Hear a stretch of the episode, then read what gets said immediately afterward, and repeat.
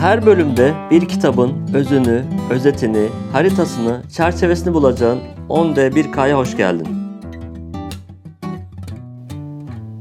Tam olarak şu anın, şimdiki anın içine kurulup oturmak istiyorum.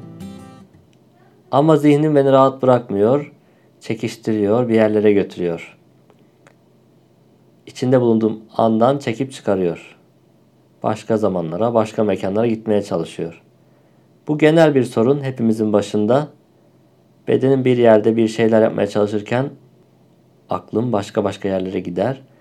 Peki bu durumdan kurtulmak mümkün mü? Cevap evet, cevap mindfulness. Dünyayı dert edinirsen dünya kadar derdin olur. Bunu tersten düşünürsek o zaman dünyayı terk edersen hiçbir sorun kalmaz. Kafamızın rahat olması için Budist rahipler gibi terki dünya olmaya gerek yok diyor kitapta. Bakalım nasıl olacak o iş. Öncelikle otomatik pilotta yaşadığımızı fark etmemiz gerekiyor. Zamanın çoğunda bilinçsizce adeta otomatik olarak yaşıyorum. Bilinç böyle devre dışı kalınca anı terk edip geçmişe, geleceğe, sağa sola gitmesi gayet normal aslında. Yaptıklarımızı bir alışkanlık halinde yaparken bilincimiz de başka şeylerle meşgul oluyor. Tamam, bedenim otomatik olarak yapacaklarını yapsın. Zihnimde geçmişte, gelecekte gezintiye çıksın. Bunda ne sorun var? Aslında zihin olarak anı terk edip başka yerlere gitmek bir tatmin, bir mutluluk getirmiyor. Ne oluyorsa anın içinde olduğuna göre anda kalabilmek hayat deneyimimi zenginleştirir, derinleştirir. Duygularımı sürece dahil eder. Acı, üzüntü, korku gibi zor duyguları da kabul etmemi sağlar. Bir şeyler yaparak bir yerlere ulaşmaya çalışmak değil mindfulness. İngilizce söylersek doing yerine being. Mindfulness ile başka biri olmaya da çalışmıyoruz. O bir haldir. Hali hazırda tam olarak var olup kim olduğumu fark etmektir. Bazı günlük egzersizlerle bu konuda kendimizi geliştirebiliriz. Normalde sürekli bir şeyler yapma modundayım. Sürekli bir şeyleri değiştirmeye çalışıyorum, düzeltmeye çalışıyorum. Bunu yaparken de genelde zamana karşı bir çaba içindeyim, koşturuyorum. O yüzden öncelikle koşmayı bırakıp oturuyor veya uzanıyorum. Günde yarım saat. Bu sırada kendimi zamansız olarak düşünmeye çalışayım. Zaman durdu, akmıyor veya zaman bitti. Son saniyede geçti ve yerine yenisi gelmiyor. Uzay zaman eğrisine demir atmış durumdayım. Şimdi hal böyleyken bir şeyleri değiştirme, düzeltme telaşım da biter. Olan biteni olduğu gibi kabul etme moduna geçerim. As it is. Egzersiz ile zihnimin anı terk etmek yerine yanımda durmasını sağlamaya çalışıyorum. Bunun için en kolay yol vücudumda olup bitenlere odaklanmak. Örneğin nefes alışverişime konsantre olayım. Havanın burnundan girişini ve vücudumda ilerleyişini takip edeyim. Temas ettiğim yüzeylerin etkisine mesela. Kulağıma gelen seslerin iç alemime geçişini fark edebilirim. Kısacası duyu organlarımdan gelen sinyalleri işlemekle meşgul olursam uçuşan düşüncelerin peşine takılmamış olurum. Egzersiz sırasında zihnimin alıp başına gittiğini fark edersem telaşlanmıyorum. Gittiği yerlerden onu kibarca alıp getiriyor ve tekrar nefesime odaklanıyorum. Ana konsantre olmanın en etkili yolu aynı anda pek çok şeyle meşgul olmak yerine sadece bir şeyle meşgul olmak. Bir konuya vakit ayırmak. Mesela çocuğuma vakit ayırırken WhatsApp mesajlarına bakmamak. Mesajlara daha sonra bakmak, cevap yazmak için müstakil bir zaman ayırmak. Diğer önemli başlık sabır. Sabır ve mindfulness birbirine derinden bağlı.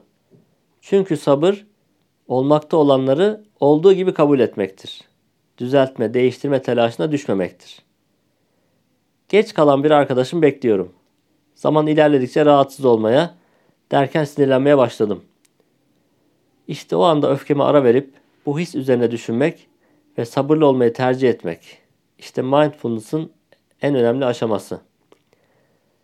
Tamam sabırlı olmak en güzeli. Peki sabırsızlığımla nasıl mücadele edeceğim? Olayların içinden bilgeliğe giden yollar bularak. Mesela her olayı bir hediye paketi gibi görüp vakti saati geldiğinde açılacağını düşünebilirim. Sabırdan sonra cömertlik geliyor. Burada sadece maddi imkanları paylaşmak değil, Daha geniş bir cömertlik, coşkunun, güvenin, hislerin paylaşımı. Etrafımıza iyilik halinde bulunmak. Kindfulness diyelim. Cömert olmakla, verici olmakla aslında benlik tuzağını da aşmış olurum. Odak noktasına kendimi yerleştirmek, her şeye ben penceresinden bakmak, sahiplik üzerinden yorumlamak, o benim, bu benim, şu benim demek aslında büyük resmi görmeye engel. Her şey birbiriyle o kadar bağlantılı ki bu bağlantılardan bağımsız bir ben yok aslında. Her şey böylesine iç içe geçmiş durumdayken olan biteni fazlaca kişiselleştirmem doğru değil zaten. Egzersizler dışında günlük hayat içerisinde hızımı düşürüp yaptığım şeye odaklanarak da kendimi geliştirebilirim. Mesela merdivenleri telaş içinde bilinçsizce çıkmak yerine her adıma dikkat ederek sakin bir şekilde çıkmak. Gün içinde kendime o anla ilgili sorular sormak da bana yardımcı olacaktır. Mesela şu anda beni üzen nedir? Bunu yaparken asıl niyetim neydi? gibi sorular. Bu sorular bilincimizi yanımızda tutar, açık tutar, hislerimizi de sürece dahil eder. Tekrar hatırlatalım, mindfulness ile başka bir yere ulaşmaya, başka biri olmaya çalışmıyoruz. Böyle bir motivasyon mindfulness'ı başlamadan bitirir. Tevazuya niyet etmenin tevazuya engel olması gibi. Elimizde olan şimdi ve buradanın kıymetini biliyor, buradakilerle ilgileniyoruz. Başka zamana, başka mekana, başkalarına gitmiyoruz. Tolstoy'un güzel bir öyküsü ile konuyu toparlayalım. İnsan ne ile yaşar kitabından. Zamanın birinde bir kral kendisi için en önemli anı, en önemli kişiyi ve en önemli işi öğrenmek istedi. Hayatını bu bilgiye göre yeniden düzenlemek istiyordu. Bunun için ormanda yalnız yaşayan yaşlı bilgenin yanına vardı, sorularını sordu. Bilge kişi onu dikkatle dinledi ve hiçbir şey söylemeden bahçesindeki çiçek tarhlarını kazmaya devam etti. Kral sorusunu tekrarladıysa da cevap alamadı. Bunun üzerine kral yorulmuş olan yaşlı adamın elinden küreği alarak ona yardım etmeye başladı. Uzunca süre bahçeyi kazdıktan sonra sorularını tekrarladı. Yine cevap alamayınca ayrılmak istedi. O sırada yaralı birinin uzaktan koşarak geldiğini gördüler. Yanlarına gelince bayılan kişinin tedavisiyle kral ilgilendi. İlk yardım yaptı. Adam meğerse kralın eski bir düşmanıymış. Dönüş yolunda kralı öldürmek için pusuda beklerken kralın muhafızları tarafından yaralanmış ve ellerinden kaçmış. Kralın bu yardımı üzerine düşmanlık bitti, dost oldular. Kral bilge kişiden son olarak sorularına cevap istedi. Sözü Tolstoy'un bilgi adamına bırakalım. Siz beklediğiniz yanıtı çoktan aldınız dedi ve şöyle sürdürdü sözlerini. Dün eğer benim güçsüzlüğüme acımayıp şu tahtları kazmasaydınız buradan ayrılacaktınız ve geri dönerken şu adamın saldırısına uğrayacaktınız. Yani dün sizin için en önemli an tarhları kazdığınız andı. Sizin için en önemli kişi bendim ve sizin için en önemli iş bana iyilik yapmaktı. Daha sonra yaralı adam koşarak geldi yanımıza. Sizin için en önemli an onunla ilgilendiğiniz andı. Çünkü eğer onun yaralarını sarmasaydınız o adam sizinle barışmadan ölecekti. Dolayısıyla o zaman sizin için en önemli kişi oydu.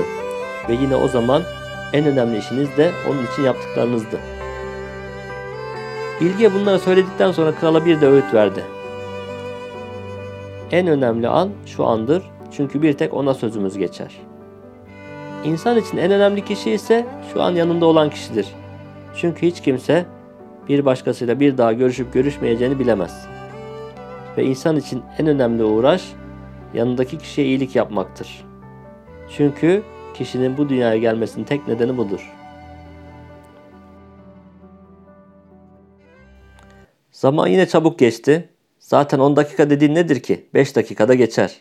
Bir sonraki bölümde görüşünceye kadar hoşçakalın.